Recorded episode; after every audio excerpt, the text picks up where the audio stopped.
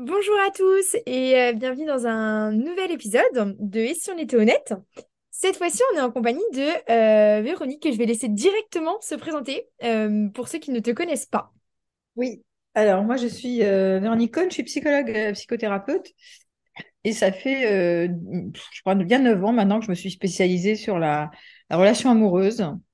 Euh, en termes de, tu vois, de, je ne peux pas dire expert, ça ne veut rien dire, on peut pas être des experts de la relation amoureuse, mais déjà parce que mon parcours euh, est vraiment euh, orienté sur la vie amoureuse et aussi parce que j'aime bien mettre des concepts et puis d'éclairer, d'aider, euh, de voir comment on peut moins souffrir en amour, être plus dans une forme de, de joie euh, à aimer mais sans s'abîmer. Voilà.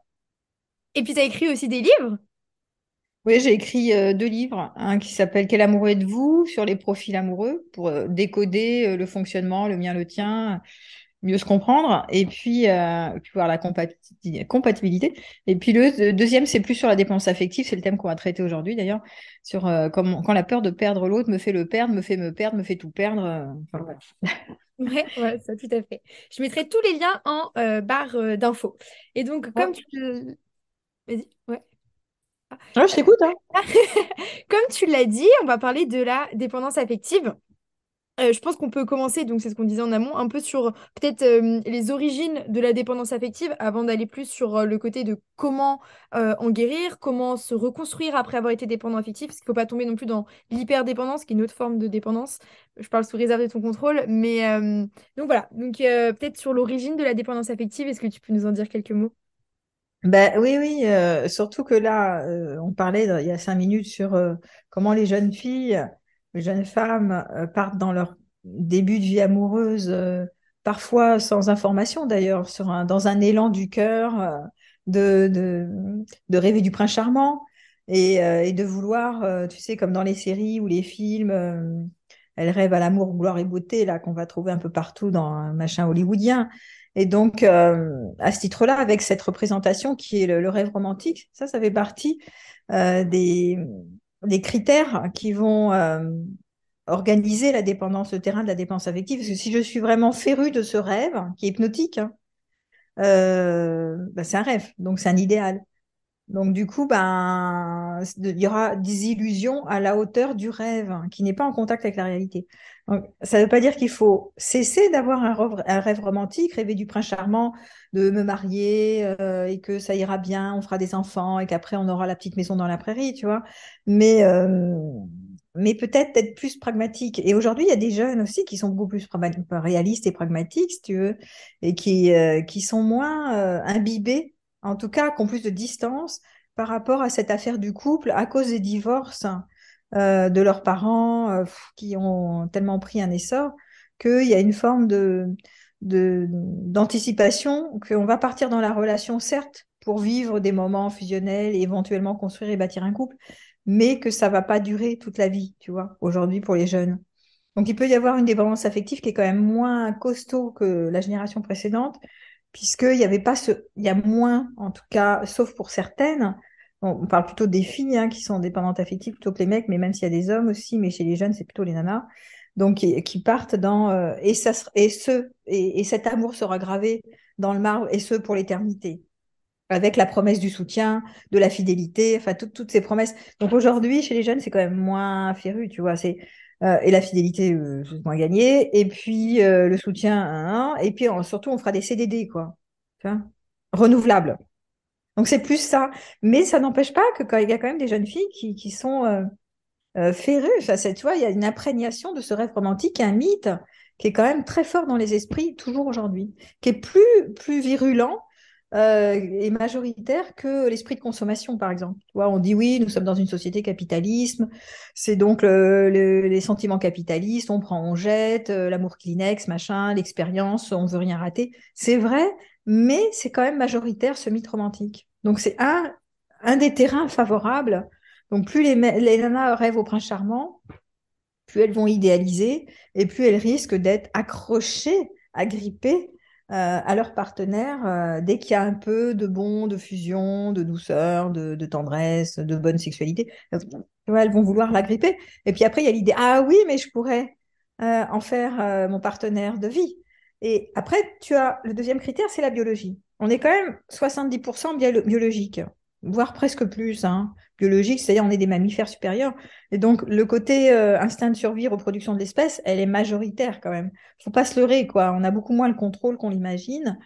Donc, les, les jeunes femmes là, qui arrivent et qui ovulent pour euh, être fécondées, ben voilà, donc euh, elles vont être là. Il y a plein d'articles qui ont été écrits, des bouquins qui sont euh, scientifiques, hein, euh, qui ont été écrits là-dessus, où au niveau hormonal, elles ont dans la période d'évolution, ben, euh, du coup, des comportements qui sont des comportements de, de chasse et de séduction malgré elles, et leur visage change, euh, les traits, les, les, les sourires, les machins. Donc, elles ont des comportements malgré elles, où on voit qu'elles sont en chasse, en fait, qu'elles vont, euh, elles vont chercher le mâle pour être fécondées. Ben, euh, c'est, évidemment, c'est, les gens ne savent pas, parce que c'est pas, c'est, c'est comme si, euh, ben voilà, c'est pas écrit dans tous les articles, hein, il faut aller lire, mais c'est aussi très biologique, cette histoire de, de, de dépendance affective, parce que les femelles, dans le monde animal, les femelles mammifères, elles cherchent à séduire le mâle, en général le mâle alpha, pour, euh, et le mâle qui a des, bonnes, euh, des bons gènes de bonne qualité, pour pouvoir euh, ensuite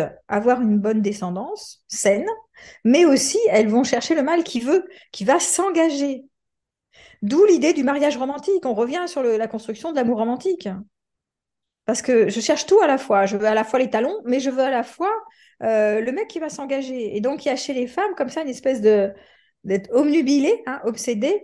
Je cherche euh, l'homme de ma vie, hein, tu vois. Mais comment tu déconstruis ça? Parce que je veux dire, quand on est une petite fille, souvent, quand on grandit, moi, je l'ai vécu, je vois mes copines, enfin, les gens autour de moi, même les personnes qui viennent me parler, il y a vachement cette idée, quand t'es petit, oui, un jour, euh, tu vas rencontrer l'homme de ta vie, vous allez vous marier. Beaucoup moins aujourd'hui, mais il y a quand même un peu cet idéal. Oui. Ben, tu feras un beau couple, quoi. Tu feras un, un couple où il y aura de la passion. Aujourd'hui, c'est tu feras un couple où tu vas t'épanouir parce qu'il y aura la passion au rendez-vous, la passion amoureuse jusqu'à la fin, hein, toujours et encore.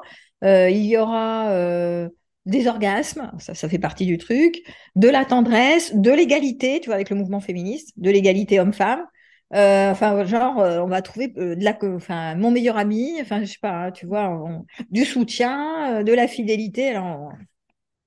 C'est vrai, y a... on va tout trouver. C'est un peu. Alors, on veut tout trouver, voilà, c'est ça. On veut tout trouver, tout en un, tu vois. Bon, voilà, ça... Donc, ça va poser un problème parce qu'il y a énormément d'enjeux et d'attentes dans la relation. Et donc, euh, ça veut dire déconstruire. Ça veut dire déjà voir comment je fabrique l'hypnose de ce rêve romantique et que j'attends euh, énormément de, du sauveur, quoi, le prince charmant, le sauveur, le, le chevalier servant, même s'il peut le jouer, hein. Il peut jouer cette partition. Mais peut-être que je suis plus réaliste, sachant que parfois il va jouer cette carte et parfois il va pas jouer cette carte. Et donc, euh, d'abord, pour sortir de la dépendance affective, c'est mais c'est tout un chemin. C'est euh, OK pour faire couple avec un partenaire de notre choix. Peut-être que ça fonctionnera, ça fonctionnera pas. Fort probable qu'à un moment donné, ça cessera, hein, parce que tout démarrage de relation signe sa fin.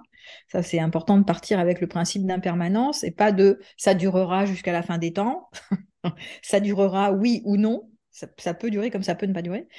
Euh, et donc de se construire des appuis à l'intérieur euh, pour euh, aller dans la relation, hein, euh, avec des lois comme tu t'aimeras d'abord et avant toute chose, tu te choisiras avant de choisir euh, le partenaire euh, et tu te respecteras. Donc, tu ne feras pas des concessions, des compromis en veux-tu, en voilà, tu ne t'adapteras pas plus que ça, euh, tu vois. Donc, il y a le, le, ce qu'on appelle aujourd'hui être aligné, c'est-à-dire je ne fais pas passer l'autre avant moi.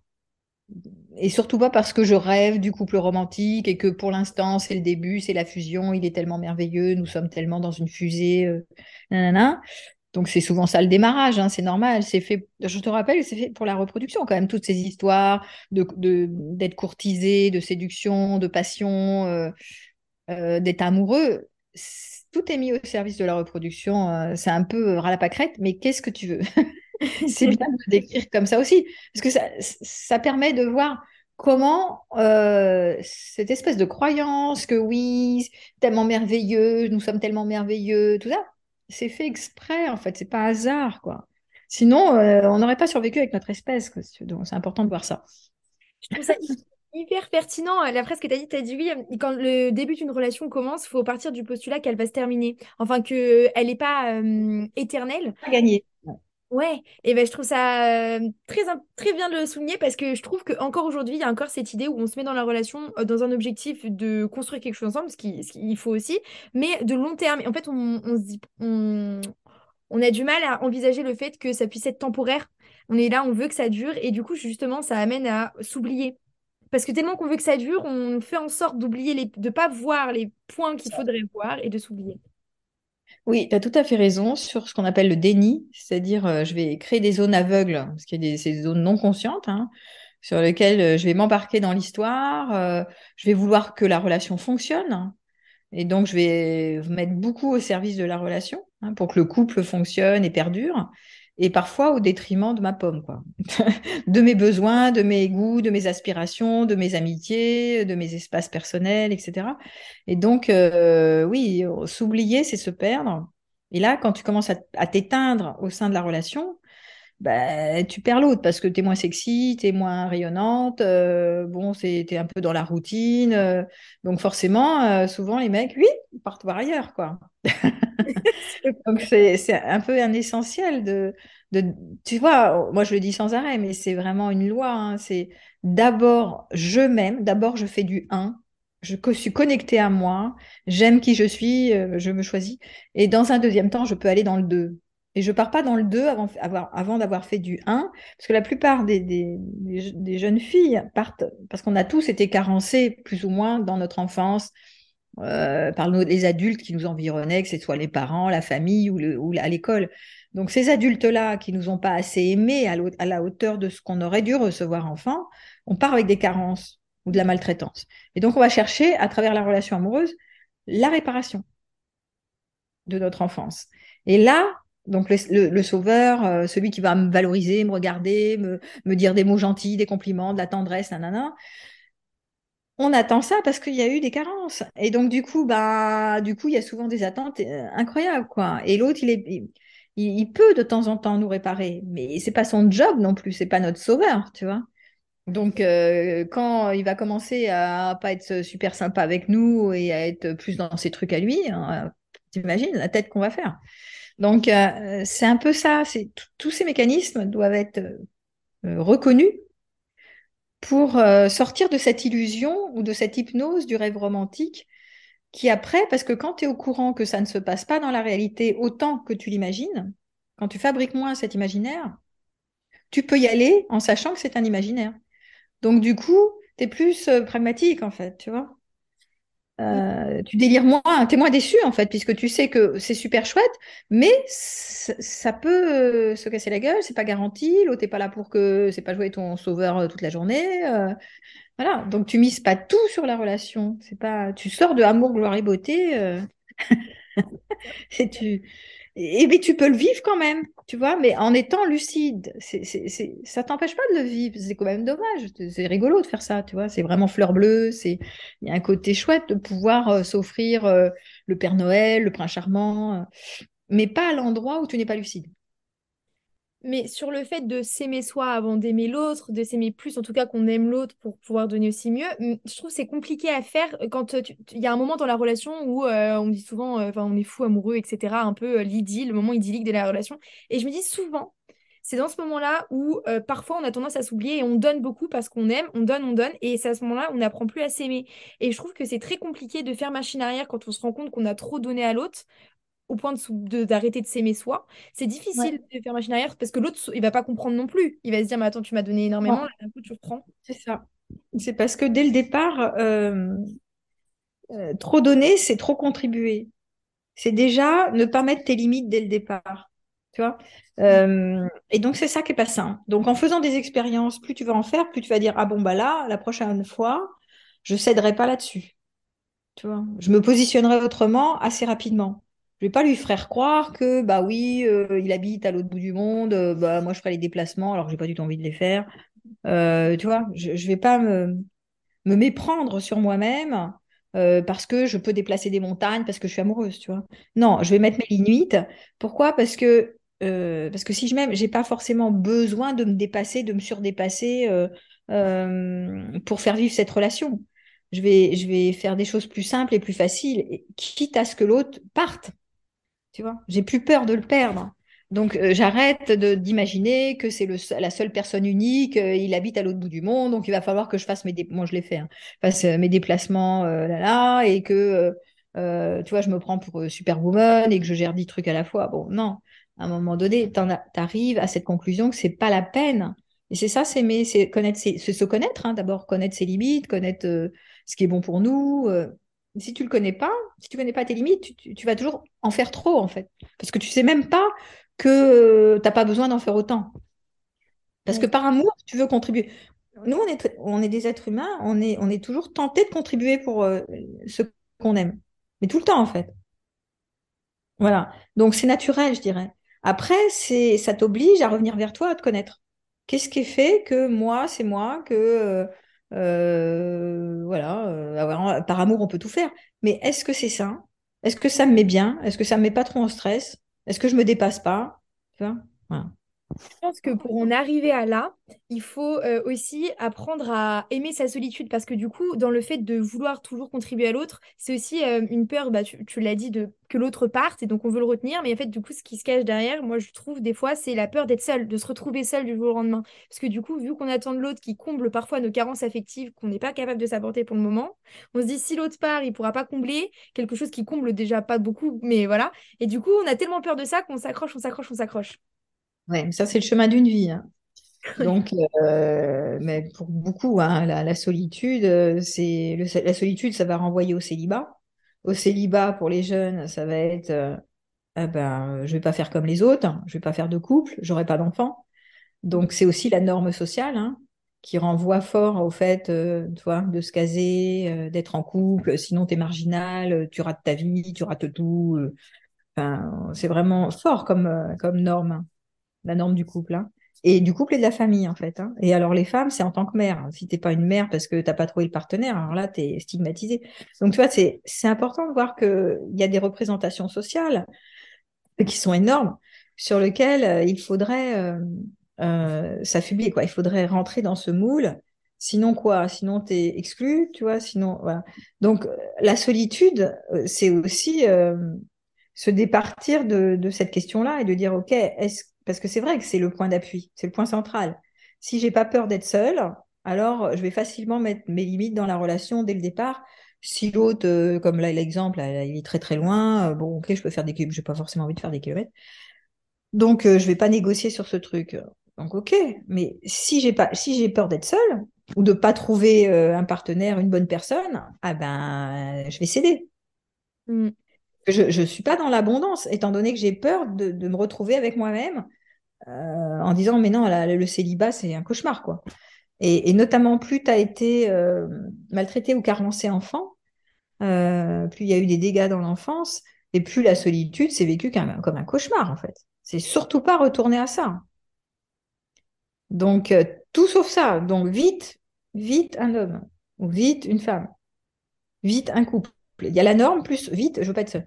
Donc il va falloir lutter contre, apprendre à à être courageux et à s'offrir des moments de solitude pour faire l'expérience en tant qu'adulte que ce n'est absolument pas comme quand j'étais enfant.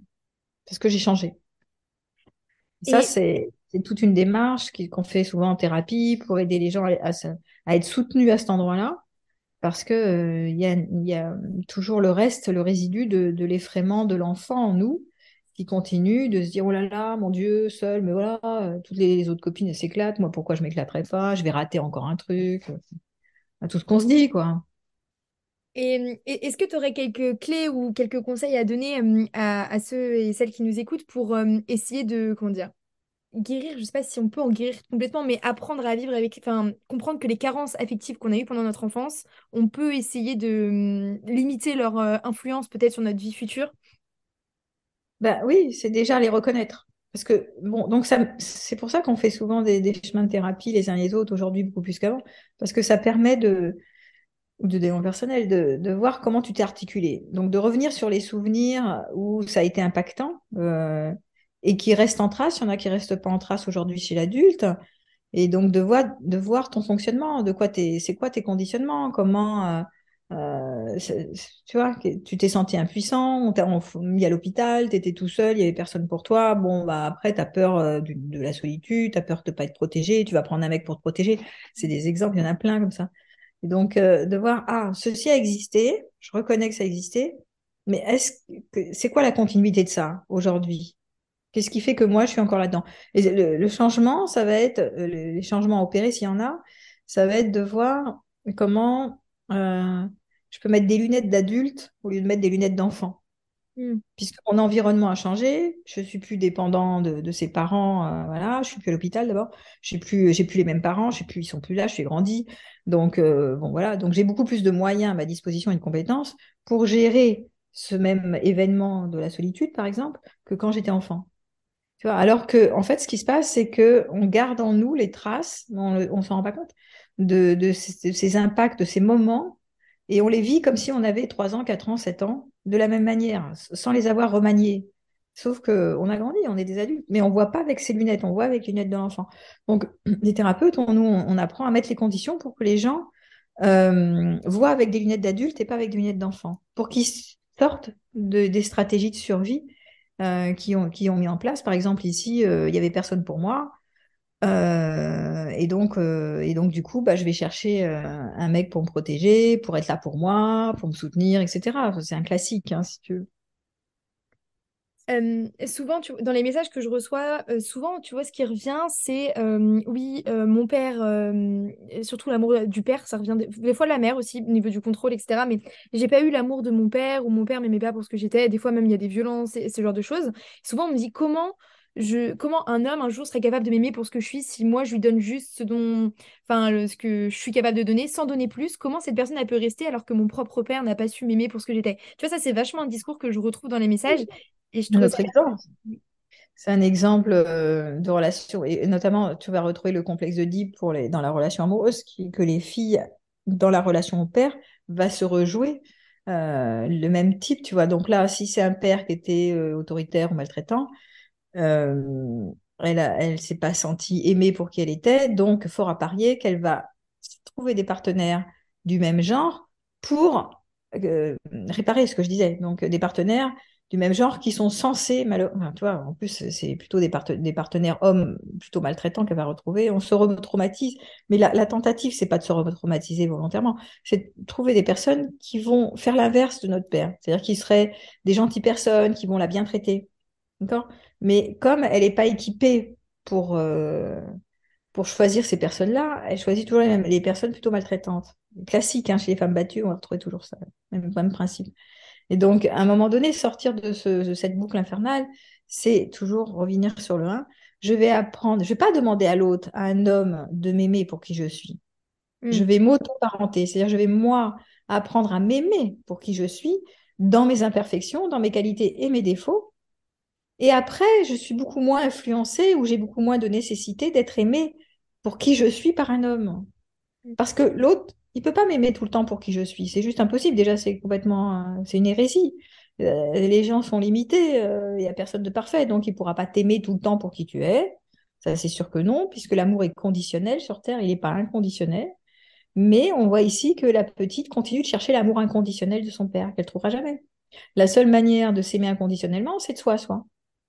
Donc, tu vois, déjà, on change de regard, on change de perspective. On apprend à la personne de, de s'aimer euh, déjà pour qui elle est maintenant, dans l'instant, et dans l'instant T plus un, et dans l'instant T plus un, en s'acceptant euh, le plus possible, et ça va augmenter la confiance en soi. Si j'ai plus confiance en moi, je dépends moins du regard de l'autre, donc j'ai moins besoin du partenaire qui m'applaudisse, qui me prenne dans les bras toutes les cinq minutes, mais s'il le fait, je, je profite. Le, le processus que tu décris, je me dis, c'est un processus qui est, je pense, le processus d'une vie aussi, apprendre à s'aimer pour ce qu'on est, et cetera. Et, et je me dis, comment tu arrives après à te mettre dans une relation et à, tu vois, continuer à essayer de garder ce processus de t'aimer, de ne pas être euh, t'aimer à travers le regard de l'autre, pas chercher l'amour de l'autre pour t'aimer. C'est-à-dire, comment tu arrives à construire des relations saines, sachant que bah, tu as des carences de ton enfance, que tu essayes de pallier. Enfin, je veux dire, comment tu fais pour ne pas retomber dans la dépendance affective ? C'est le chemin d'une vie, c'est par les, les expériences concrètes, en fait. C'est à chaque fois que tu vois que hein, tu t'oublies, par exemple, ou que tu attends trop de l'autre, c'est-à-dire que tu ne réponds pas à tes besoins, tu attends qu'il réponde à tes besoins. Mm. Ça, c'est un exemple concret. Euh, je sais pas, euh, je suis fatiguée, euh, j'ai envie euh, euh, qu'ils me prennent dans les bras, mais je fais aucune demande. Euh, donc ça part en cacahuète parce que, parce que j'attends qu'ils me devinent, qu'ils soient télépathes, euh, machin. Alors l'autre, il est télépathe ou pas. Hein. Et donc, euh, du coup, je n'obtiens pas ce dont j'ai besoin. Mais je ne suis pas en respect quand j'ai dit « tu t'aimeras, tu te choisiras, tu te respecteras ». Si je ne me respecte pas, si je ne suis pas en contact avec mes besoins en disant « bon, écoute, moi j'ai besoin de tendresse, de me poser, de douceur, et cetera » Déjà, je vais lui, je vais lui faire une proposition. Ce soir, est-ce qu'après manger, on peut passer un moment? S'il veut, il veut. S'il ne veut pas, je vais le faire pour moi. Mmh. Oui. Oui, c'est vrai. Je ne vais pas attendre, mais je vais quand même faire des demandes. On est, on va, on va essayer, je suis force de proposition. Mais si l'autre, pour un oui, pour un non, il ne peut pas, il n'a pas les moyens, c'est pas dispo, enfin bon, bref, je ne vais pas m'en arrêter là. Tu vois, donc je me prends en charge. C'est ça, je me respecte. Euh, je m'occupe de moi, je prends soin de moi, et si l'autre peut le faire, mais c'est bien. Mais tu vois, ça demande aussi d'être acteur, c'est-à-dire d'être vraiment... Euh, je, j'apprends à sentir ce dont j'ai besoin, et j'apprends à faire des demandes. Je, je deviens proposante. J'attends pas que c'est lui qui propose les soirées, les machins, les restos, les balades, les ci, les mi. Je suis en, en contact avec euh, ce qui se passe en moi, mon monde intérieur, et, euh, et, et, je, et je, me, je les nomme, je les identifie, je, j'identifie mes besoins, mes envies, et cetera. Et je, je les nomme, je fais des demandes. C'est pas, je fais pas des demandes à l'univers, ça c'est ridicule. Je fais des demandes à mon partenaire, voir si lui il est ok ou pas, et s'il est pas ok, est-ce qu'il y a une marge de négociation? Ou, ou pas. Mais à ce moment-là, c'est, je, je me parente. Je sais, il n'est pas mon parent. C'est ça qui va être la différence. Tu vois, c'est extrêmement concret, hein, finalement. Ce n'est pas des trucs « je m'aime, donc je suis ». Non, c'est vraiment... Euh, j'apprends, c'est vraiment le chemin. J'apprends à me respecter, à m'écouter, à me connaître, à savoir qu'est-ce qui fait que moi, c'est moi. Hein. Euh, je ne sais pas, moi, si j'aime la salsa, euh, ben, j'aime pas le cheval. Si lui veut faire du cheval, euh, c'est bien, mais bon, moi, j'aime pas. Donc, je vais faire de la salsa, je vais continuer, et cetera. Tu vois, je ne vais pas me plier euh, aux désiderata de l'autre parce que, soi-disant, en couple, il faut faire tout ensemble. Ben non. Donc, ça. ça veut dire euh, aussi euh, donc mettre des limites, oser le non, prendre le risque du rejet, prendre le risque de, du mécontentement, prendre le, le, et, et donc, oui. Ça veut dire aussi euh, se retrouver euh, à la solitude. Si l'autre ne m'accepte pas comme je suis parce qu'il préfère que je change pour aller dans sa direction et que moi, j'ai pas envie, bah, parce que je veux rester moi, donc euh, ça veut dire que bah, peut-être que je peux le perdre. Et, et effectivement, on revient sur la solitude et la peur de perdre. C'est, c'est un fondamental, c'est la racine. Je me respecte parce que je me choisis et si je me choisis, j'ai pas peur de le perdre. C'est ça. Là, c'est... C'est mais le chemin d'une vie, c'est pas juste là, c'est genre, on le dit en théorie, machin. Mais ça va passer par l'expérience. Tant que tu l'expérimentes pas, ben tu peux pas trouver des appuis intérieurs en toi parce que quand t'es petite et que t'as été carencée, t'as eu un papa qui était pas très gentil, tout ça, tu attends la réparation. Tu attends que le, l'homme là, euh, qui soit le chevalier servant. Donc t'en trouves un, t'es un peu baba devant lui, tu vas l'admirer, tu vas dire ah ouais quand même, il y a des fois il le fait. Donc s'il le fait, il peut le faire tout le temps. Ben non. Et dans ce que tu dis, il y a quelque chose qui me venait, c'était le fait de se responsabiliser aussi vis-à-vis de la situation, plutôt que de tout le temps être dans l'attente, de se dire bah, il est censé être, être télépathe, savoir ce que je veux, bah, prends les devants, toi exprime ton besoin, et si lui, il ne peut pas te l'apporter, bah, regarde si toi, tu peux te l'apporter toi-même, notamment bah, le, le besoin de tendresse ou ce genre de choses. Et je trouve que c'est une notion... Euh, que parfois on n'a pas. On a, en fait, il y, y a énormément ce discours chez les jeunes de « oui, mais il est censé savoir ce que je pense, il était censé le savoir ». Alors qu'en réalité, pas du tout. Faut, je pense que tu l'as très bien dit, mais il faut déconstruire toute cette idée-là autour du fait que la personne est censée savoir ce qu'on veut. Oui, l'autre n'est pas télépathe, mais ça, vous, de toute façon, c'est en faisant des expériences quand tu es jeune, hein, que c'est, c'est, c'est la représentation du prince charmant. Le prince charmant, il est télépathe, l'autre, il devine tout, tu vois. Il vient euh, secourir euh, la princesse là-haut, là, il décrit tous les obstacles pour aller dans le donjon. Ben oui, mais c'est bien, mais pourquoi pas, hein, sauf que c'est bien aussi quand euh, tu prends ta responsabilité, effectivement, et que euh, tu nommes ce que, ce, que tu, ce que tu veux, et même si tu es en colère, pareil, c'est, ça c'est sur les émotions, hein, euh, l'autre n'a pas le pouvoir de te mettre en colère, ou de te rendre triste, ou de te rendre malheureux. Euh, tu es responsable de rester dans le lien, parce que tu ne mets pas tes limites, parce que t'as peur de le perdre, parce que tu vois. Donc si tu reprends ton pouvoir, tu t'abîmes moins, ou tu fais des expériences où tu t'abîmes, puis après tu dis ouais mais attends, euh, c'était quoi ma responsabilité? Lui il est pas euh, méchant, il est pas machin, il est comme il est, ou il est, il est infidèle, il est, il est ce qu'il est. Pourquoi moi je suis restée là-dedans?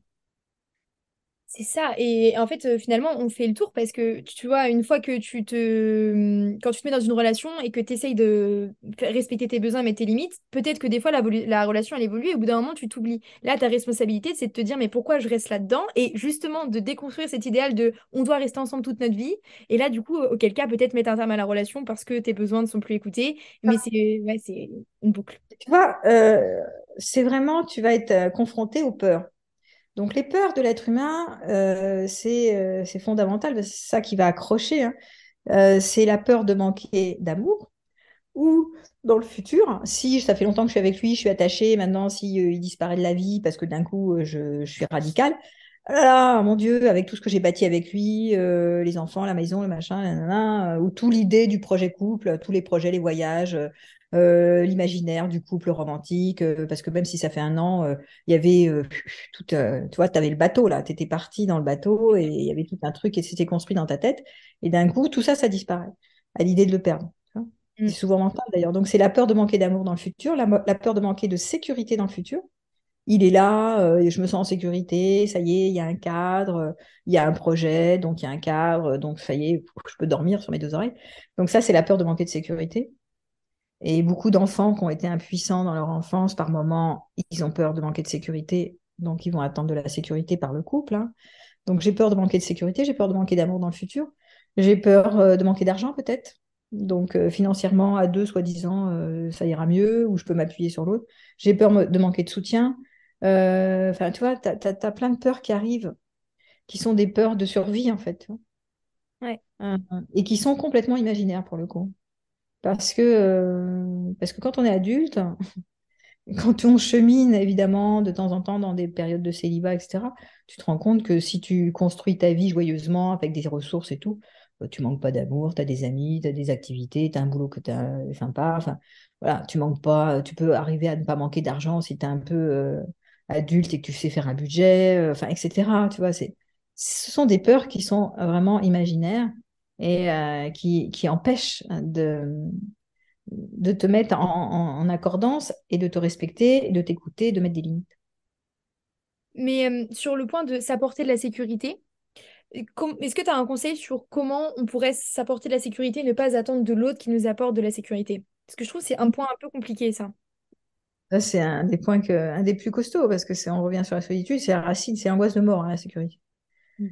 Déjà, un petit un, accepter que la vie est impermanente, on l'a dit tout à l'heure, hein, on le redit, il n'y a pas de garantie nulle part. Voilà, Tout peut, s'a- tout peut s'arrêter, euh, tout peut être retiré, euh, ton couple, ta maison, tes enfants, tes machins, tout ce que tu veux.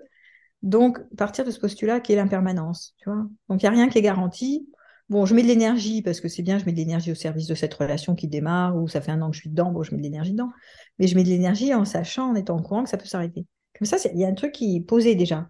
C'est pas, je, ça s'arrêtera pas, il faut pas que ça s'arrête. C'est peut-être ça peut s'arrêter.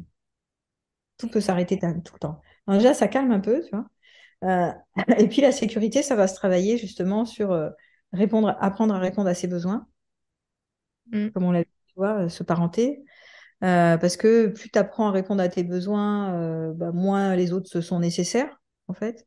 Et tu apprends aussi à faire des demandes d'aide, hein. Par exemple, tu sais pas bricoler, tu demandes à ton voisin de t'aider à bricoler, tu payes quelqu'un pour bricoler. Bon, bah, forcément besoin euh, d'un partenaire, d'un compagnon toutes les cinq minutes. Donc, tu apprends à, à te débrouiller, en fait, et à faire avec les autres. Donc, ça, c'est la, la partie euh, je réponds à mes besoins.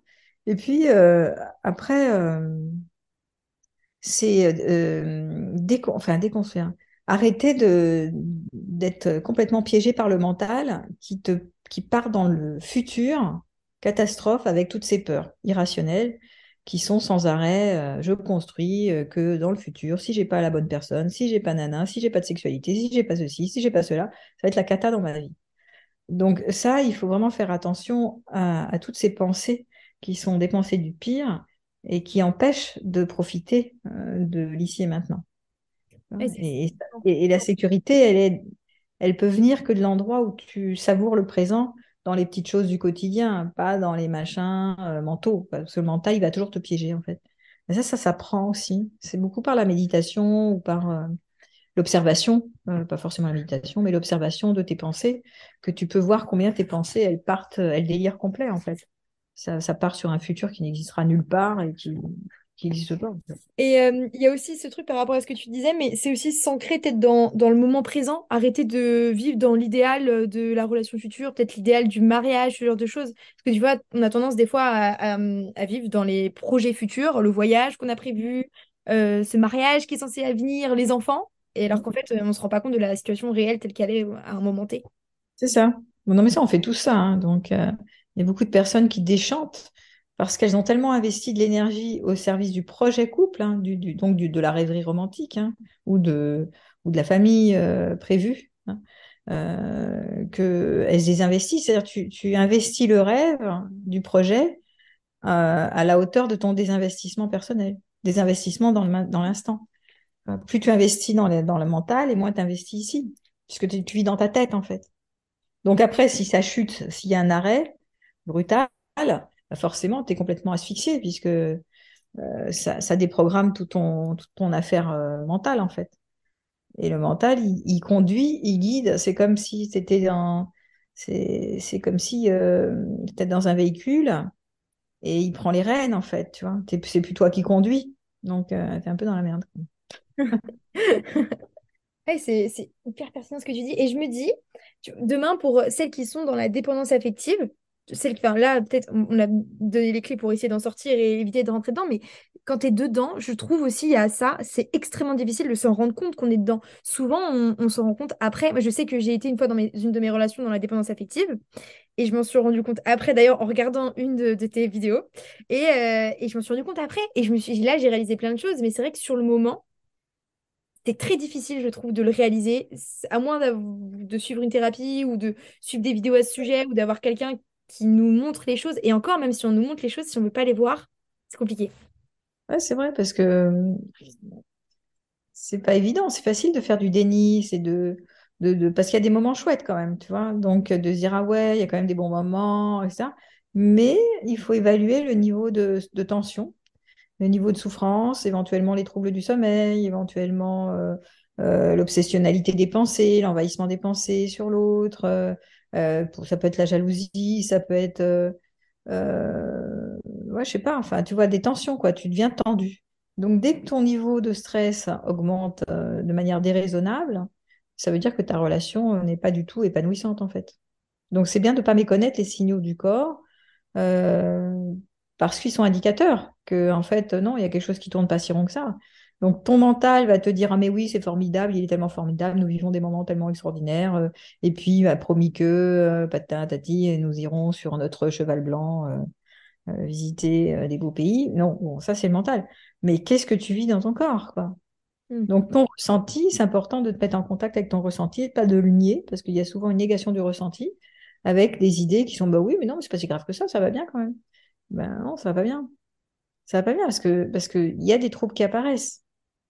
L'anxiété, ça peut être... Enfin, je sais pas, il y a plein de troubles qui peuvent apparaître, voire la personne peut somatiser. Donc, euh, elle a des peines de cœur, tu vois. Mm. Donc, c'est important de voir que ces tensions ne sont pas nécessaires dans la relation. Parce que euh, l'idée de se mettre en couple, c'est pas pour, euh, pour être stressé, hein. Ça sert à quoi? T'es... Sinon, il vaut mieux être seul que mal accompagné, mais il y a beaucoup de personnes qui ont peur de la solitude. Mais justement, il y a quelque chose à voir avec... Non, c'est pas fait. Ça, ça doit être quand même globalement beaucoup plus harmonieux que, pas... que disharmonieux. À quoi ça sert de te mettre en couple euh... Si tu es en stress comme ça, euh, tout ça pour garder l'autre, parce que tu t'imagines que l'autre, sans l'autre, euh, mon Dieu, ça y est, c'est la fin du monde. Ouais, c'est ça. En fait, ça revient toujours sur les mêmes choses. C'est... Enfin, ouais, je pense qu'une des clés, c'est vraiment de comprendre qu'on n'a pas besoin de l'autre, que faut... en fait, il faut s'apporter à soi ce qui est bon pour nous et ne pas attendre de l'autre. Et je pense qu'une fois que tu arrives à, même si ça doit être super compliqué tout le temps, mais une fois que tu arrives à gérer ta solitude, à t'aimer et t'apporter tes propres... répondre à tes propres besoins, je pense que du coup... Il y a un paquet, ouais. Ah bah c'est sûr que là, euh, là c'est la sortie de la dépendance. Ouais. Oui. C'est la libération, parce que la porte, c'est la solitude. C'est l'angoisse de mort, la solitude. Hein. Ça renvoie à l'angoisse de mort. Hein. Ça renvoie à la, au vide, à la finitude, euh, à l'exclusion aussi par rapport à la norme sociale. Hein. Je ne suis pas, je suis pas comme les autres. Mm-hmm. Je ne suis pas normale. Euh, je vais tout rater. Euh, bon. Donc, c'est, c'est le rien, quoi. C'est revenir au rien. Euh, et, et bon, bah, faut, faut, faut visiter ces... cette ombre, qui n'est pas une ombre, parce que dans le vide, il y a le plein. Mais il euh, faut aller euh, scolter l'ombre, en fait. C'est toujours courageux euh, et audacieux d'oser se confronter à l'ombre, c'est-à-dire euh, Bah oui, c'est c'est pas voilà, il y a moins d'intensité, il faut trouver d'intensité dans la solitude, il faut se construire son univers, il faut trouver euh, des ressources euh, au niveau global dans sa vie, que ce soit professionnel, familial, affectif, euh, intellectuel, spirituel, enfin toutes les sphères, il faut mm. les nourrir. Donc ça te demande de te prendre en main en fait. T'attends pas que l'autre il vienne te proposer euh, bon alors on va lire un livre, bon alors on va à la, la piscine, bon alors bah non, euh, à toi de te prendre en main, donc de te booster en fait. Ça, ça, ça... Ah bah non, je vais aller explorer un truc que j'ai pas fait, euh, je vais aller au ciné toute seule, je vais aller voir un groupe que j'ai pas fait, je vais faire du tantra, euh, je sais pas quoi, tu vois. Euh, bon, donc du coup, il y a quelque chose d'un peu courageux. Mais euh, après, euh, bah, tu prends appui sur toi, quoi. Mm. Et, et la, et... la fin, c'est pas de rester seule, hein. Le, le but du jeu, c'est, bah, c'est pas de se priver d'un, d'une relation, mais pas à n'importe quel prix, en fait. C'est intéressant ce dernier point parce que du coup, il, j'avais vu quelque part qu'il y a euh, ce risque aussi de tomber dans, je crois que c'est ça le terme, mais l'hyperdépendance ou le fait où tu te dis j'ai vraiment besoin de personne pour, euh, t'es là, tu te dis la solitude j'aime bien, je sais la gérer, j'ai besoin de personne et du coup c'est une autre forme de dépendance finalement. Est-ce que tu peux ouais. nous en dire quelques mots ? Bah oui, l'indépendance c'est pas une fin en soi. Alors aujourd'hui, j'avais, moi j'avais des fois été interviewée sur la sologamie, je me marie avec moi-même. Oh comme je m'aime. Non, bon là c'est le grand délire, tu vois, c'est pas une finalité. Bon, après, si ça te fait plaisir, euh, je m'en fous. Hein, chacun fait ce qu'il peut à sa porte. Mais euh, c'est pas une fin en soi, puisqu'on est quand même des êtres relationnels et c'est, c'est chouette de, de vivre l'incarnation à partir de la relation. C'est-à-dire, euh, on, peut, on peut aller dans le deux, dans, on peut aller dans le un, on peut aller dans le deux, on peut aller dans le collectif, tu vois. Mais, mais voilà, se relier, euh, et ça a un certain goût, ça a une certaine saveur de, d'être connecté à quelqu'un d'autre. On a tous profondément des aspirations à se connecter à un autre ou à des autres, ou à être au service de l'humanité, ou à je sais pas quoi, bon bref. Euh, donc à faire vivre l'amour, donc, mais à, à l'exprimer si tu veux. Tu vas pas garder ton amour pour toi toute seule, euh, je m'aime, je m'aime. Bon, y a, c'est un premier travail qui est première étape, j'apprends à m'aimer pour qui je suis, mais après j'offre euh, et je me connecte. Et donc euh, oui, euh, la dépendance, euh, l'hyperdépendance, c'est euh, bah voilà, j'ai tellement souffert que maintenant euh, je me débrouille toute seule, je suis fière de moi. Et euh, je suis résignée, voilà, parce que je me suis tellement tapé des, des relations euh, pénibles que maintenant, euh, j'anticipe que plus jamais, on m'y reprendra plus, tu vois. Ben non, on m'y reprendra plus. C'est, j'ai appris des choses de mes dernières expériences, forte de ce que j'ai compris, acquis, solidifié, je peux retourner à la relation, mais avec euh, une autre vision du monde. Tu vois ? Et comment tu penses qu'on peut sortir de cette hyperdépendance quand on est là-dedans ? C'est en apprenant à, don- à montrer de l'amour. Il faut le voir. Voir que t'es, t'es scotché dans euh, je fais seule et je fais seule et je me débrouille toute seule et les mecs c'est tous des chiants et euh, de toute façon il euh, n'y a personne pour moi et enfin toutes ces espèces de blabla euh, euh, complètement irrationnels, enfin débiles quoi. Ça sert à rien de rester là-dedans. Parce que tu peux te le raconter jusqu'à demain. C'est juste que ça va pas te rendre tellement heureuse. Parce que notre aspiration la plus profonde c'est quand même la, la connexion. Mm. C'est, c'est l'amour. Et l'amour, c'est l'amour de soi, mais l'amour avec. Hein, bon, donc du coup, ben, sans se perdre. Donc du coup, ben, voilà, ça, c'est des apprentissages. Hein, c'est comme, euh, voilà, tu apprends en faisant des erreurs et tu comprends des choses et après tu y retournes. Donc y retourner, parce que l'idée, c'est l'interdépendance. C'est et je, je suis euh, bien seule et en même temps, je fais avec toi. Et donc, on va s'enrichir l'un de l'autre de nos univers respectifs, mais en mode, on est deux personnes autonomes. On n'est pas là à s'agripper à l'autre et à s'adosser à l'autre parce que j'ai besoin de mon sauveur et lui, pareil. Parce que les hommes, c'est pareil aussi. Hein. Les hommes, ils sont en sécurité s'il y a la nana qui est à côté, ils sont dans le confort. Et donc, ils ne veulent pas être seuls. Ils remplacent de l'une à l'autre, de l'une à l'autre. Bon, donc, c'est aussi des, des dynamiques masculines. Hein. Il n'y a pas que les femmes qui sont concernées. Mais non, à un moment donné, je peux faire avec et je peux faire sans. Mais c'est mieux avec. Hmm. À condition, pas après coûteux, à condition vraiment que cette relation soit chouette, hein, soit concordante. Concordante, c'est-à-dire sexe, cœur et trio. Sexe, cœur et spiritualité. C'est-à-dire, il y a les, et intellect, hein, et que les niveaux soient euh, correspondants. Si tu veux. S'il y a des niveaux qui ne sont pas correspondants, très souvent, il va y avoir de la frustration et parfois trop de frustration. Donc, c'est bien d'être exigeant, c'est, tu vois, et c'est mieux d'être exigeant, d'attendre de trouver une personne qui corresponde plutôt que. Euh, de faire des choix par défaut, de dire ah bah c'est mieux, je me mets sur un site de rencontre, donc je préfère celle qui passe, déjà elle est pas mal, parce que de toute façon j'aime pas être seule. Mais alors je me demande, tu vois, comment tu trouves la limite, bon, c'est une question un peu vaste, mais entre être exigeant, je suis d'accord, je trouve que c'est, c'est bien pour avoir quelqu'un qui nous correspondrait un peu plus déjà plutôt que de se contenter de quelque chose qui ne nous correspondrait pas, enfin à nos besoins. Mais je me dis, c'est, des fois, la limite, elle est, elle est fine, parce que je connais aussi des gens où ils ont eu, ils ont eu le travers, où ils sont tombés hein, trop exigeants, limite. Mais il y avait aussi cette peur de l'intimité avec quelqu'un, et cetera. Donc je me dis, trouver la limite, ça doit être compliqué.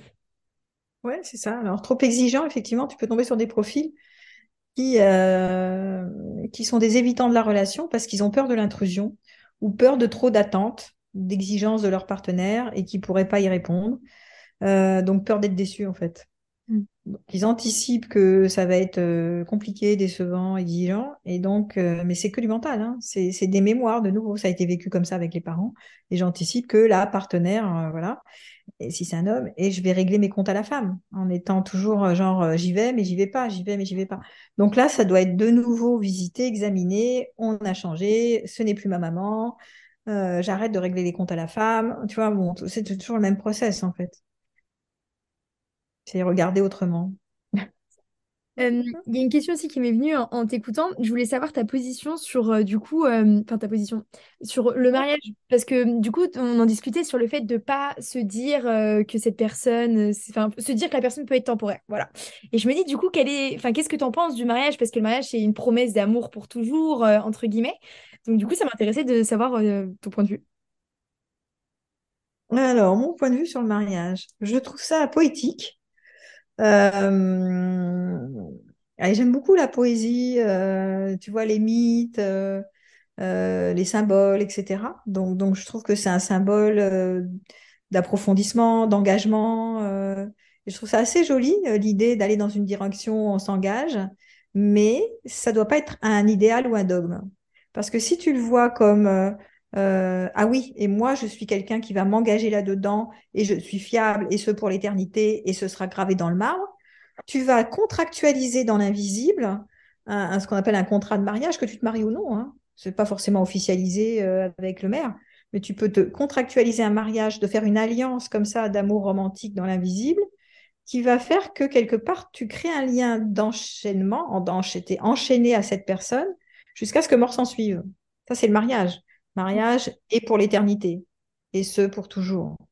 Et donc, ces alliances sont des alliances qui peuvent être extrêmement toxiques, parce que euh, si l'autre, il s'en va pour une raison ou qu'il meurt, bref, toi, tu es toujours attaché à jusqu'à la fin de ta vie, donc tu n'as pas de place pour quelqu'un d'autre dans ta vie. Bon, c'est l'histoire, j'avais fait un truc sur les flammes jumelles, c'est un peu cette affaire, mais ça peut être un mariage romantique d'amour, c'est vraiment mon prince charmant, machin, et ce, pour la fin de ma vie. Surtout s'il y a une forte fusion à un moment donné, et que tu as trouvé plein de bonnes choses dans cette relation qui t'ont nourri, alors tu peux te dire c'était mon partenaire, c'était mon grand amour, c'était avec lui que je me suis mariée, hein, dans mon être, au fond, dans tout, de tout mon cœur.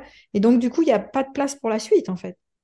Donc, ça peut être extrêmement dangereux d'en faire un dogme et de ne pas voir combien c'est moi qui ai décidé de me marier. Euh, personne ne m'a rien demandé ici, hein. On ne m'a pas mis la pointe sur la temple. Hein. Donc, si je me marie, je peux déconstruire ce contrat que j'ai fabriqué moi-même en rompant les liens, mais dans ma tête, c'est tout dans l'imaginaire de toute façon. Hein. Donc, j'ai construit dans l'imaginaire, je déconstruis dans l'imaginaire, je, je romps ce lien, je me sépare, je divorce. Parce que ça va laisser de la place à un autre chapitre. Mais après, oui, on peut se marier. Euh, tu peux faire. C'est pour ça que j'aime bien les mariages qui peuvent se démarier. Je, je me marie, mais si ça ne me correspond plus, si cette personne, euh, dans cette période de ma vie, ne me correspond plus, alors qu'au départ, ça, ça on peut changer, hein. Là, je me démarie. Et si je me démarie, eh ben à ce moment-là, euh, ça va. C'est, c'est... Pff, ça laisse de l'espace. La page est neuve, quoi. J'aime bien euh, l'idée que tu as développée sur euh, l'idée du mariage, même dans l'invisible, pas forcément euh, papier ou réel, parce qu'il y a quelque chose que je vois euh, énormément, et euh, c'est des jeunes filles, ou des fois des, des jeunes hommes, mais c'est plus des jeunes filles qui reviennent vers moi. Elles, elles, elles disent oui... Euh, Par exemple, j'ai rencontré une personne, cette personne me correspondait, et cetera. Mais pour l'instant, c'est pas possible. Et euh, elle construit cette idée que non, mais c'est cette personne. Donc, je sais qu'un jour, ça va arriver. Ou tu vois, elle l'attendent, euh, ou elle reste accrochée. Et la personne fait ce qu'elle veut entre guillemets. Et, et du coup, l'autre, elle reste là accrochée. Et tu vois, il y a cette idée. Et en fait, c'est parce qu'il y a eu cette espèce de mariage invisible dans sa tête en se disant, mais c'est cette personne-là. Tout à fait. Et oui, c'est l'affaire du prince charmant. Hein, je... c'est toujours pareil. Mais le prince charmant, il y en a. Tu vois, c'est pas les princes charmants, c'est le prince charmant. Mmh. Donc le prince charmant, c'est l'homme de ma vie, euh, c'est le référentiel, c'est l'unique, c'est le spécial. Euh, Voilà, c'est l'époux, l'amant, le machin. Bon, euh, donc, on revient sur cette histoire qui est très liée de nouveau euh, à la spécificité de, de l'humain, hein, puisqu'on a besoin non seulement de se reproduire, comme je l'ai dit, mais de, de se soutenir, de, de s'engager, tu vois, de rester ensemble pour faire face contre l'adversité. Il y a un truc comme ça dans le mariage qui, à deux, on est plus fort. Mais ça, c'est pas vu non plus, hein. Donc, euh, cette histoire de, de je vais me compléter avec quelqu'un pour arrêter de me sentir séparée, seule au monde, euh, c'est déjà, c'était le, le, le mythe de Platon, hein, qui est le banquet de Platon, où euh, tu vas te compléter avec un autre que toi pour retrouver euh, euh, ton originalité, ton origine euh, yin-yang, là, euh, voilà, donc tu prends ton, ton complément. Euh, on, on revoit avec Adam et Ève, enfin, on revoit tous ces, toutes ces symboliques de, de, de, de je vais me compléter avec un autre que moi. Et, euh, et on voit combien ça peut être extrêmement euh, dangereux d'adhérer à ça, euh, parce que ça fait croire que euh, si tu te complètes, alors tu trouves le bonheur à la clé. Enfin, c'est, là, tu as trouvé, euh, ça y est, tu as le pompon. Non, tu n'as pas le pompon, euh, c'est le, le démarrage des emmerdements, justement. C'est parce que l'autre ne peut pas te compléter. Euh, c'est, c'est, c'est comme si tu projettes sur une figure humaine un dieu ou une déesse. C'est-à-dire, l'autre va être mon idole, c'est une idolâtrie, hein. Et donc, euh, c'est Dieu à la place de Dieu. Il va me compléter, il va me rendre heureuse, euh, grâce à la famille que nous avons construite ensemble, nous allons être heureux, et c'est ce partenaire unique et pas un autre. Et donc, ça fait une fixation sur une personne qui va empêcher le, le, la, euh, la vie d'être mouvante, tu vois, mmh. parce que ça rigidifie sur une, une histoire. Et du coup, ça crée un attachement particulier. Euh, mais du coup, il euh, n'y a rien qui va... Ça, ça va se figer, quoi. Ta vie va se figer dans un, dans un, dans un carré et t'es coincé dedans, quoi. Donc, comme euh, la vie est impermanence et mouvement, c'est bien de circuler, hein. Donc, quand il n'y a plus, il n'y a plus. Quand il y a, il y a. Et ça, avec cette histoire mentale de... C'est, c'est piégeux. Ce truc de, bah oui, euh, c'est l'homme de ma vie, ou ça pourrait être l'homme de ma vie, et c'est lui, c'est l'unique, c'est mon chevalier servant, c'est mon prince charmant, maintenant. Euh, et quand on se voit, on s'est vu euh, un petit moment, ça a été tellement merveilleux. Alors, c'est ça aussi, hein. Voilà, là, c'est la fusion, c'est tellement merveilleux, j'ai goûté à ça, ça y est, c'est bon, il me faut ça toute la vie. Donc, voilà, là, t'es, t'es piégé, complètement piégé comme une souris, hein. Piégé en ferré. Tu penses que le conseil, s'il y avait un conseil à donner pour euh, les personnes qui sont là-dedans, pour se dépiéger, euh, ça serait de vraiment relativiser en se disant euh, que c'est déjà c'est une construction qu'on crée nous-mêmes, déjà à le réaliser, et, euh, et de se dire que voilà, euh, j'ai bien aimé euh, l'idée de, oui, la vie, bah, la vie est mouvante, il faut aussi se laisser l'opportunité euh, bah, de rencontrer du monde, de rencontrer de personnes, aux, aux rencontres. Oui, de rencontrer, de ne pas euh, se phagocyter avec une seule personne, tu vois, de ne pas s'étouffer dans, dans le couple. C'est-à-dire d'apprendre à rester ouvert au monde, de circuler dans le monde, avec des amis, avec des activités, avec euh, tout ce que tu veux, euh, de pas rester à tête à tête, là, à deux, rien qu'à deux, parce que c'est vite fait de se dire, ah, on est tellement bien ensemble qu'on reste collés ensemble. Ouais, mais très bien, mais là, tu t'enfermes, et donc tu circules plus. Et tu t'appauvris, parce que du coup, euh, tu découvres plus rien d'autre, enfin, tu, tu, tu, oui, tu t'appauvris. Donc c'est dommageable, en fait. Au lieu de t'enrichir, tu t'appauvris. Ça n'a aucun intérêt avec la jalousie, la possessivité. Ah bah non, ah, je peux pas te laisser aller là parce que sinon tu vas te, tu vas partir là. Bah non, va t'enrichir et après tu reviens, tu vois. Donc il y a ce truc qui est important aussi de, de laisser un peu de liberté, d'espace. Mais ça, ça peut être que si t'es un peu sécure, quoi. Parce que si t'es toujours flippé, t'as besoin de l'autre, tu ramènes à toi, t'es possessif, quoi. Il faut toujours qu'il te regarde. Hein. Tu peux pas le lâcher cinq minutes parce qu'il doit te regarder du matin au soir. Donc forcément, c'est un peu compliqué. Tu vois, ça va avoir ça. Donc, c'est déconstruire ce, cette histoire de ce qu'on avait dit, là, du mythe romantique. Et puis aussi, euh, ce qu'on avait dit qui était le, le piège, c'est de, de croire que, euh, que tu peux pas... C'est de, c'est de croire que tu peux pas t'en passer, en fait, de croire que l'amour romantique, enfin, l'amour romantique, le prince charmant, euh, c'est ce qu'il y a de mieux sur Terre. c'est, c'est de rendre la relation euh, centrale, et ça c'est aussi dommageable. C'est pas vrai, hein. C'est juste une croyance euh, qui date de Mathusalem depuis le dix-huitième, hein. Ça, ça existe, l'amour romantique, mais, euh, mais oui, non, euh, c'est pas un indispensable, quoi.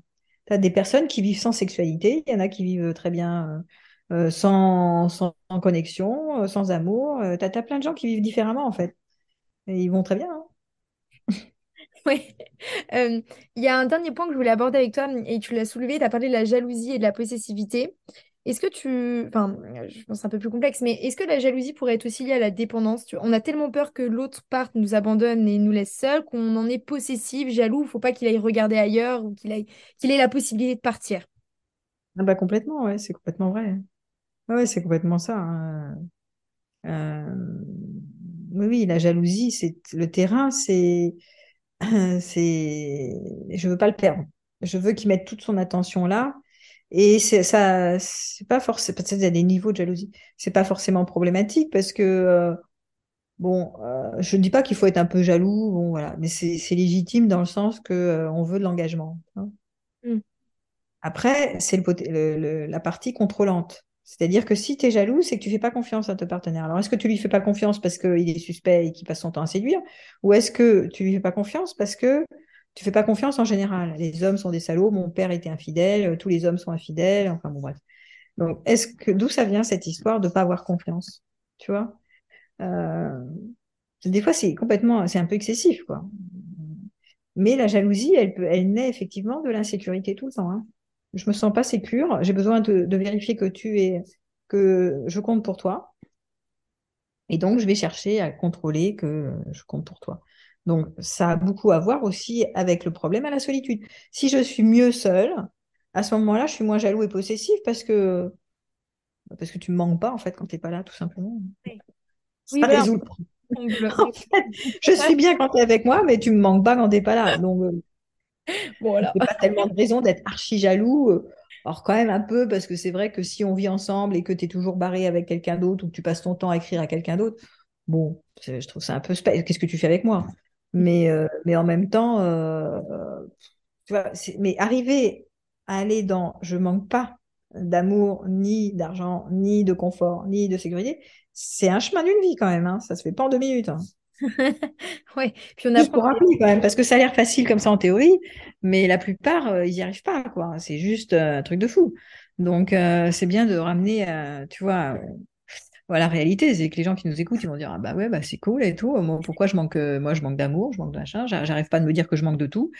Et comment y arriver? Bah c'est le chemin d'une vie. Tu peux pas y arriver comme ça, clic clac. Euh, et mm. c'est beaucoup euh, les enseignements spirituels qui vont aider à ce moment-là pour cesser de croire que tu manques de quelque chose. Mais ça, ça fait partie du, du chemin, hein, de se colter ça. Le, moi, ce que je voudrais, c'est que vous puissiez être beaucoup plus en conscience de ces mécanismes, de voir d'où, d'où ça part. La jalousie, c'est la, le symptôme. C'est pas un machin exceptionnel, c'est, c'est la conséquence de cette affaire. Hein, de, de l'insécurité, de la peur de manquer, de la peur de perdre.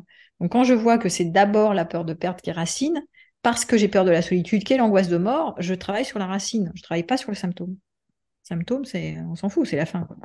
Et est-ce que la jalousie, elle peut être liée aussi à un manque de confiance en soi? Ou ça aussi, c'est juste un, oui. un symptôme ou, bah, si tu, tu as peur de manquer de cette personne qui t'est nécessaire, tu as peur de manquer d'amour, tu l'as rendue indispensable à ta vie, oui, bah, bien sûr, tu deviens jalouse, c'est un symptôme.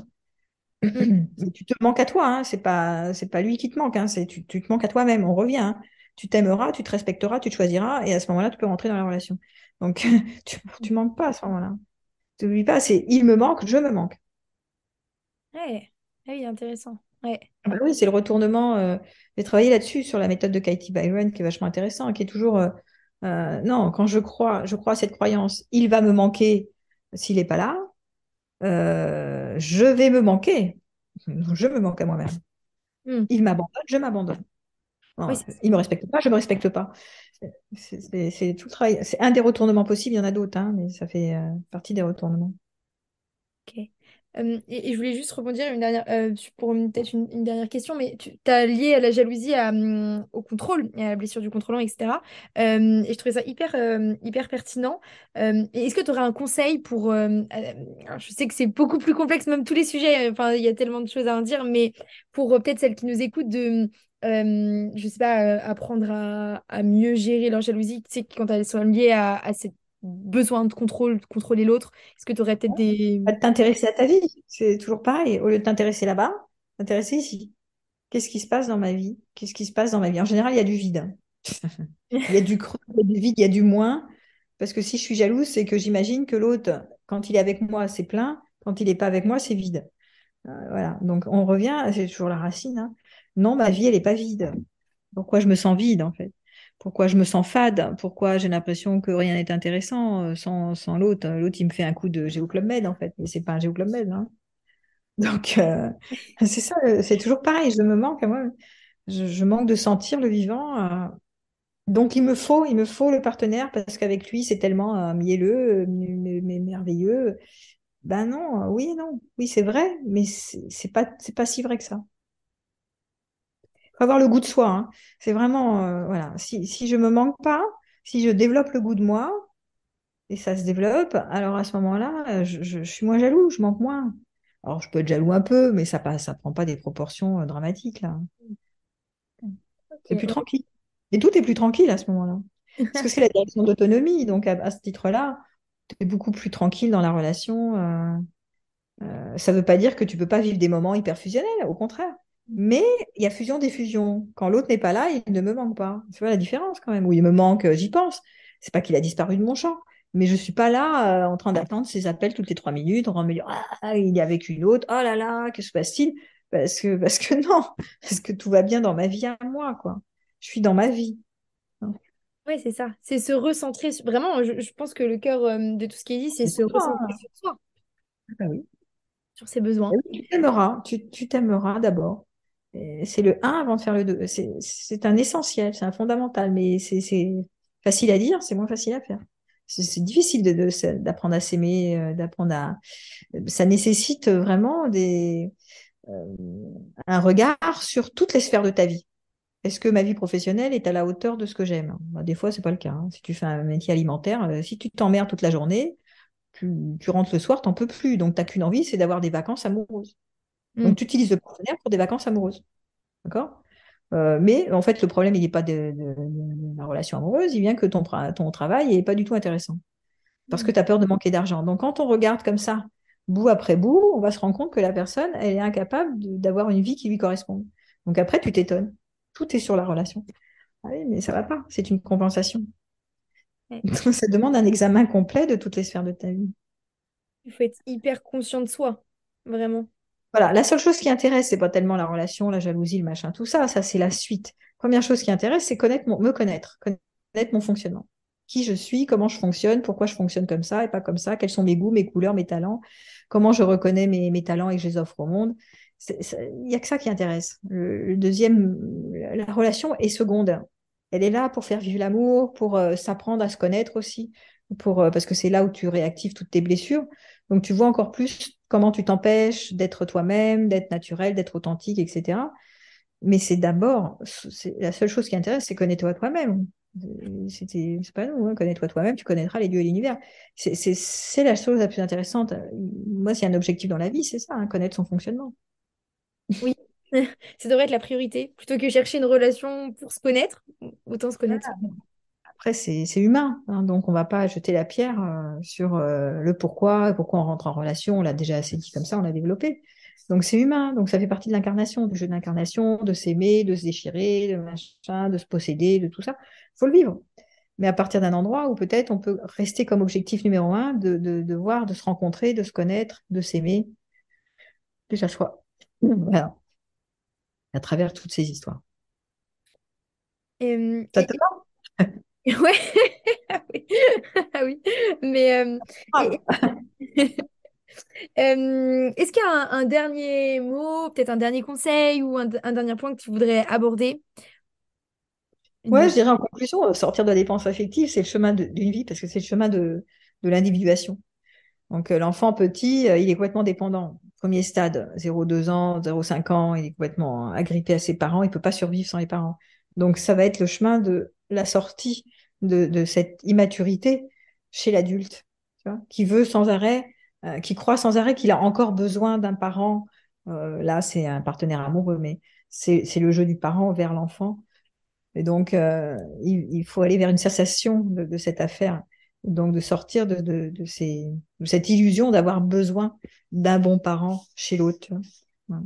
C'est, c'est une sortie, c'est, c'est le travail de l'individuation. On ne pourrait pas dire tellement plus, je pense qu'on a pas mal développé, euh, que je propose d'ailleurs dans mon bouquin, hein, c'était dans la peur, euh, quand la peur de perdre de l'autre me fait le perdre, c'était vraiment ça, hein, c'était la solitude, euh, le rêve romantique, euh, l'addiction à l'intensité, tu vois, l'autre c'est l'animation, elle me fait un coup d'animation parce que sinon je sens rien, Et puis le quatrième point, c'était euh, je m'aime pas en fait. J'attends que l'autre m'aime, mais moi je m'aime pas assez. Donc euh, c'est les failles narcissiques.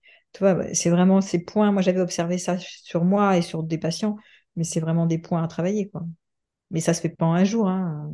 Et ce c'est, c'est pas grave. Je veux dire, il y a un apprentissage, il y a des essais-erreurs, il y a des expériences à vivre. Hein. C'est, faut, faut y aller. L'idée étant de plonger dans la relation au lieu de se résigner ou de faire euh, genre euh, je m'aime seule et je reste seule parce que j'anticipe que ça va être la, la cata. Non, allez-y, puis après vous verrez. Hein. C'est ça, exactement. euh, et ben écoute, je voulais te remercier déjà pour avoir euh, répondu à, à l'invitation. Je pense que ça va aider euh, pas mal de monde. Et euh, je voulais te remercier aussi personnellement, parce que du coup, moi, il y a quelques années, tu... enfin, par... de par tes vidéos, euh, tu m'as fait réaliser plein de choses. Donc, euh, je tenais à te remercier aussi personnellement pour ça. euh...